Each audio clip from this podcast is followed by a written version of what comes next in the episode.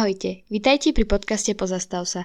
Dneska v zostave Nelky, Zuzky a Niny. Pripravili sme si pre vás tému šampóny, pretože tvoria neodlúčiteľnú súčasť našich životov. V tomto diele si prejdeme ich zloženie, šetrnosť a dlhodobé účinky používania. Na záver vám ponúkneme pár vhodných alternatív. Vo všeobecnosti vieme, že šampón je prípravok určený pre starostlivosť o vlasy, ktorého primárnym účelom je čistiť pokožku hlavy od olejov, potu, prachu a tak ďalej. Z čoho sa ale skladá? Základom každého šampónu je nejaká čistiaca látka. V zložení moderných šampónov ich môžeme nájsť hneď niekoľko, väčšinou 2 až 4. Medzi nimi rozlišujeme kationové, aniónové, nejónové, amfotérne a prírodné druhy, s tým, že každý má špecifické vlastnosti. Celkom tomu nerozumiem. Vidíš šampón ako šampón, nie? Nie je to celkom tak. Hneď vysvetlím prečo. Veľké a rovnako aj menšie spoločnosti vo svojich šampónoch využívajú najčastejšie jónové čistiace zložky, pretože sú ľahko dostupné a poskytujú okamžitý výsledok, čo spotrebitelia pochopiteľne uvítajú. Problém je v tom, že tieto syntetické látky draždia pokožku a časom spôsobujú lupiny, väčšiu masnotu, exémy a ďalšie kožné problémy. Pri kúpe nového šampónu sme teda sprvu spokojní, ale po pár použitiach toto nadšenie opadáva. Cítime svrbenie pokožky, vlasy sa nedajú rozčesať a lámu sa. Povieme si, že zmenou šampónu to bude lepšie, no bohužiaľ nebude a tento proces sa len zopakuje. Je celkom vtipné, že šampóny, ktoré sľubujú vlasovú regeneráciu alebo boj proti lupinám, tento problém iba zhoršia. Môžeme tomuto problému nejako predísť? Samozrejme, stačí len pochopiť, čo je už predom napísané. Každé balenie šampónu totiž obsahuje na zadnej strane dlhší zoznam ingrediencií. To, čo je v zozname na začiatku, má prirodzene najväčšiu koncentráciu, ale ktorým zložkám sa treba vyvarovať? Predovšetkým sulfátom ako amonium lauryl sulfát, sodium lauret sulfát známy ako SLES, ale aj sodium lauryl sulfát SLS, vďaka ktorým šampón veľmi pení.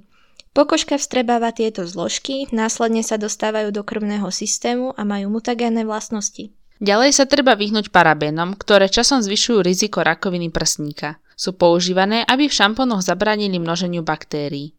Rovnako sa treba vyhnúť silikónom, ktoré znižujú kvalitu vlasov, napríklad dimetikon, ktorý je veľmi toxický. Namiesto nich by sme mali hľadať v šampónoch vitamín E, argánový olej alebo jojobový olej. Pre zahustenie šampónov a kondicionérov sa používa zase chlorid sodný, čo je sol, ktorá zvyšuje citlivosť pokožky, zvrbenie, vysušuje ju a nakoniec spôsobuje stratu vlasov.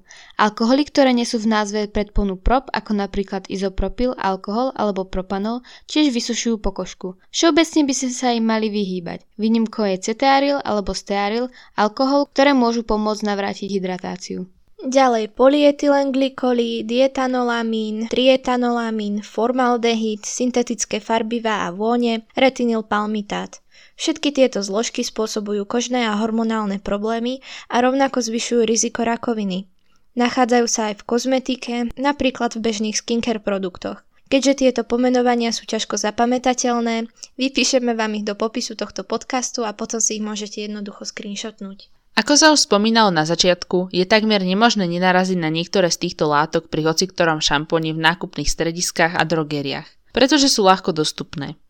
Väčšina z nich spôsobuje nielen problémy pre nás ľudí, ale rovnako zaťažujú aj životné prostredie. Sú získavané alebo vyrábané neeticky, silikóny uvoľňujú mikroplasty do vôd a niektoré produkty sú všeobecne testované na zvieratách. Kde je teda riešenie? Určite ste už počuli o tuhých šampónoch. Je to v princípe to isté ako tekutý šampón, ktorý je v menšej koncentrácii, pretože je už zriedený s vodou. Tieto tuhé šampóny by teda mali vydržať dlhšie.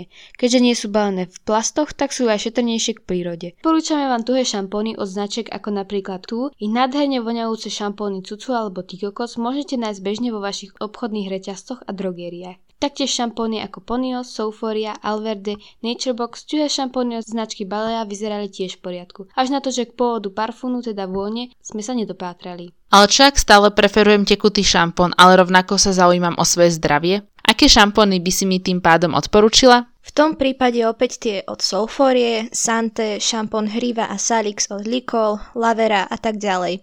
Odporúčam prezrieť si internetové obchody Eko Verde, Zemito alebo Bezobalovo, keďže ponúkajú celkom širokú ponuku vhodných prípravkov pre vlasy. Šampóny ako Nivea, Head and Shoulders, Ossie, Jaya, L'Oreal, Garnier, Schwarzkopf, Dixie, Balea a v podstate všetky šampóny, ktoré môžeme nájsť v obchodoch, sú kvalitou na bode mrazu a treba sa im vyhýbať. To by to bol povedal, že spoločnosti s takým dobrým menom takto klamú svojich nič necušiacich zákazníkov. Na budúce si dám pozor na to, čo dávam do košíka. Aj ja, pri najbližšom nakupovaní šampónu a drogerie si dám naozaj záležať.